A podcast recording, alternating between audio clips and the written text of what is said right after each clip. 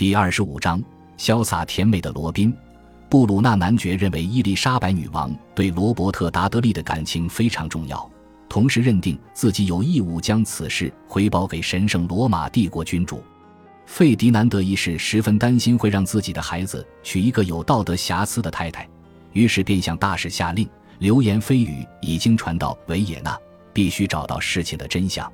布鲁纳男爵派出一位特务。慎重地去找伊丽莎白女王的侍女，侍女不情不愿地承认，他们的女主人的确明显展现出对的爱意，甚至已经超出她的形象与威严该有的程度。但同时也声明，女王绝对从未忘记保护自己的贞操。但不久后，一个难堪的意外正等着布鲁纳男爵。六月五日，在威廉·瑟希尔与罗杰·阿谢姆的协助下。女王起草了一封委婉的信给神圣罗马帝国君主，拒绝了查尔斯大公的追求。他认同这场政治婚姻必然能提升他在欧洲人眼中的地位，同时也感谢费迪南德一世如此关照他。但他解释：“当我针对婚姻问题扪心自问，仔细倾听内心深处的声音时，我发现我并不想放弃独居与独身生活，因此我愿意等待神的指示，以决定自己何去何从。”隔天，在温莎举办一场辉煌的仪式，达德利正式就职成为加德勋爵士。几乎就在此时，夸德拉大使向菲利普国王与其他人回报，伊丽莎白女王给了达德利一万两千英镑花用，但其实这笔钱只是要用来为皇室马厩添购爱尔兰马匹。女王对布鲁纳男爵的态度也让他感到费解，他回绝了查尔斯大公的追求。但他还是对布鲁纳男爵很好，尽管女王有点奇怪，但他还是愿意跟我对话。他这样向费迪南德一世回报，同时也开始暗自希望，女王拒绝查尔斯大公一事还能有转圜余地。六月十日时，大使正徜徉在泰晤士河上，享受夏夜晚风，一艘上面载着财务大臣的皇室驳船飘了过来。女王出来透透气。他邀请布鲁纳男爵登上财务大臣的驳船，两艘驳船并进航行时，他开始为男爵演奏鲁特琴。布鲁纳男爵陶醉不已，女王甚至邀请他隔天共进早餐，这可是难得一见的殊荣。那天晚上，他再度成为女王驳船上的嘉宾。这艘豪华驳船有八位船夫划桨，船舱中则以深红色的缎子装饰内部。船舱内吊挂着皇室徽章盾牌，驳船的地板上处处是鲜花。女王在金色的软垫上或坐或卧。这晚她的心情轻松愉快，很健谈，很愉快，甚至让布鲁纳男爵试着掌舵。不久后，他竟然主动谈起了查尔斯大公，也问了很多问题，让布鲁纳男爵认为他可能愿意接受大公成为他的伴侣。但对于结婚前一定要先见过面的要求，女王方面依然没有动摇。当布鲁纳男爵提出许多说法反对此事时，女王仍不听劝。当布鲁纳男爵想要确定女王对查尔斯大公的感觉时，女王以暴怒来逃避回答。但在那个当下，因为女王之前释放出的友谊与善意，让布鲁纳男爵平心静气地告诉女王。神圣罗马帝国君主永远不会停止与他协商婚姻大事。不久后，女王的宫廷前往位于格林尼治泰晤士河滨的美丽宫殿，这是伊丽莎白出生的地方。七月二日，伦敦市政府在温莎大公园进行一连串军事演习，女王陛下则从一处守卫台远眺观赏，也就是现在的格林尼治皇后宅邸所在地。七月十一日。达德利主办的马上比武大会正式敲锣，同时也举办了大型野餐活动。光是供餐的大帐篷就有好多个，都是用上好的支柱撑着顶上的白桦木。帐篷中还装饰着各式各样的鲜花，仿佛是个有玫瑰、紫罗兰、薰衣草、金盏花，并点缀着各式香料植物的花园。英国皇室的夏日娱乐包括了达德利为了取悦女王而办的化妆舞会。而且大家都知道，他和女王几乎天天外出骑马。至此，他已经开始荒废国政，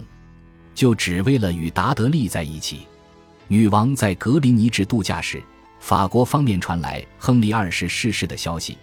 他在一次马上长枪比武大会中受到致命重伤。这个消息让英国宫廷一片愕然。尽管亨利二世始终企图想要让儿媳妇苏格兰女王玛丽·斯图亚特坐上英国王位，但他是一个实际的人，绝对不会想要透过武力强取豪夺、破坏卡托坎布雷斯合约带来的和平。他的儿子弗朗西斯二世在七月十日便宣告登基。相较之下，他是一个懦弱又年轻的领导者。几乎完全受到他那邪恶的母亲王太后凯瑟琳梅迪奇及王后那有权有势的舅舅洛兰红衣主教吉斯公爵摆布，他们都是坚定的天主教徒，也是法国的统治者。伊丽莎白女王最要小心面对的就是吉斯公爵与王太后，他们对伊丽莎白女王充满怨妒之意。除此之外，尽管玛丽斯图亚特的母亲玛丽吉斯因为信仰旧宗教的关系。在苏格兰并不受欢迎，却仍扮演苏格兰摄政王的角色，而是指苏格兰在极端加尔文主义派分子约翰诺克斯的带领下，经历一连串极端的改革，最后走向一条严酷苦行的新教道路，在欧洲各地都难以一见。英国政府方面忧心，尽管签署了同盟协议，法国和苏格兰仍会采取双面夹击的方式，攻击英国。而虽然法国与苏格兰近来关系陷入泥沼，当前情势恐怕对英国也不利。法国军队持续驻扎在苏格兰，若他们在苏格兰占了上风，可能就会考虑从英国北部大举推进。然而，伊丽莎白女王的智囊们没有预料到的是，法国接下来竟会遭到天主教徒与胡格诺教徒间的内战撕裂。让法国毫无余裕，也没有足够资源向英国兴战。苏格兰方面也不想伸出援手，因为许多苏格兰人都同情胡格诺教派，也不相信在法国主政的天主教。在此当下，伊丽莎白女王陷入不利的情势中，有充分的理由重心思考婚姻大事。若她能给予法国迎头痛击，让他们处于更大的劣势，她一定愿意去做。因此，当他听到弗朗西斯二世大吹牛皮，表示自己将成为英国国王时，他站出来大声表示：“我要嫁给一个会让法国国王头痛的人物，让他遭遇前所未有的挑战。”他心目中的最佳人选，对法国来说芒刺在背，那就是艾伦侯爵詹姆斯·汉密尔顿。最早从1543年起，亨利八世就曾指定将当时的伊丽莎白公主许配给他。在苏格兰女王玛丽·斯图亚特怀孕生子前，艾伦侯爵都是苏格兰王位的继承人，而苏格兰的新教贵族们都希望可以让他与伊丽莎白公主成婚，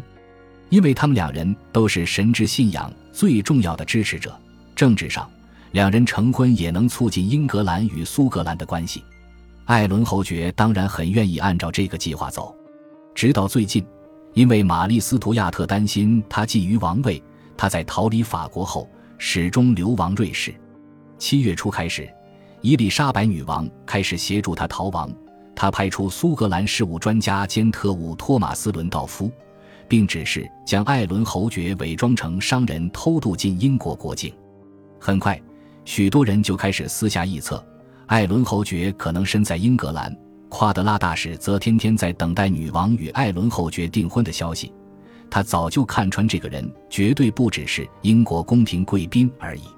事实上，伊丽莎白女王故意操弄他喜欢艾伦侯爵的消息，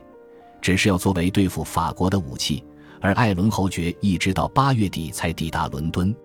让事情更复杂的是，瑞典的埃里克王子一直在等待伊丽莎白女王的回答，甚至派人表示要亲自前来求爱。长相俊美，又信仰新教。但埃里克王子在外交圈中被普遍认为是伊丽莎白女王与哈布斯堡王朝或艾伦侯爵联姻的一大劲敌。这个男人唤醒英国内部的警觉性。伦道夫表示，他唤醒了沉睡中的我们，让我们咬紧牙关。但伊丽莎白女王内心深处真正想要也需要的，是哈布斯堡王朝君主与菲利普国王能保护英国不受法国侵略。在获得塞西尔的支持后，伊丽莎白女王蓄意重启与哈布斯堡王朝的联姻协商，然后一再推脱，直到她高兴为止。在此同时，伊丽莎白女王一整个夏天都兴致高昂。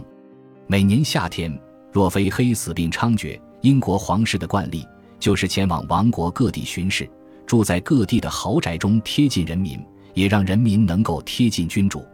君主出巡不只是为了度假，也是为了处理好公共关系，赢得民众对皇室的喜爱。伊丽莎白女王就如我们所知的，非常喜欢出巡。一五五九年七月十七日是她首度出巡，她的目的地包括埃尔特姆宫、达特福德、科巴姆与无双宫。阿伦德尔伯爵在这里为她举办了整整五天的娱乐节目，她依然幻想自己有机会抱得美人归。其中一场以女王之名举办的晚宴，直到凌晨三点才结束；另一场化妆舞会后的晚宴，则由鼓队、笛手和各式各样的音乐助兴，直到午夜才慢慢散去。八月十日，伊丽莎白女王离开无双宫，准备前往汉普顿宫时，阿伦德尔公爵送了她一对包装精美的银盘。许多人下注赌女王几周内就会宣布与阿伦德尔公爵订婚。但最后，这些人还是输了。感谢您的收听，喜欢别忘了订阅加关注，主页有更多精彩内容。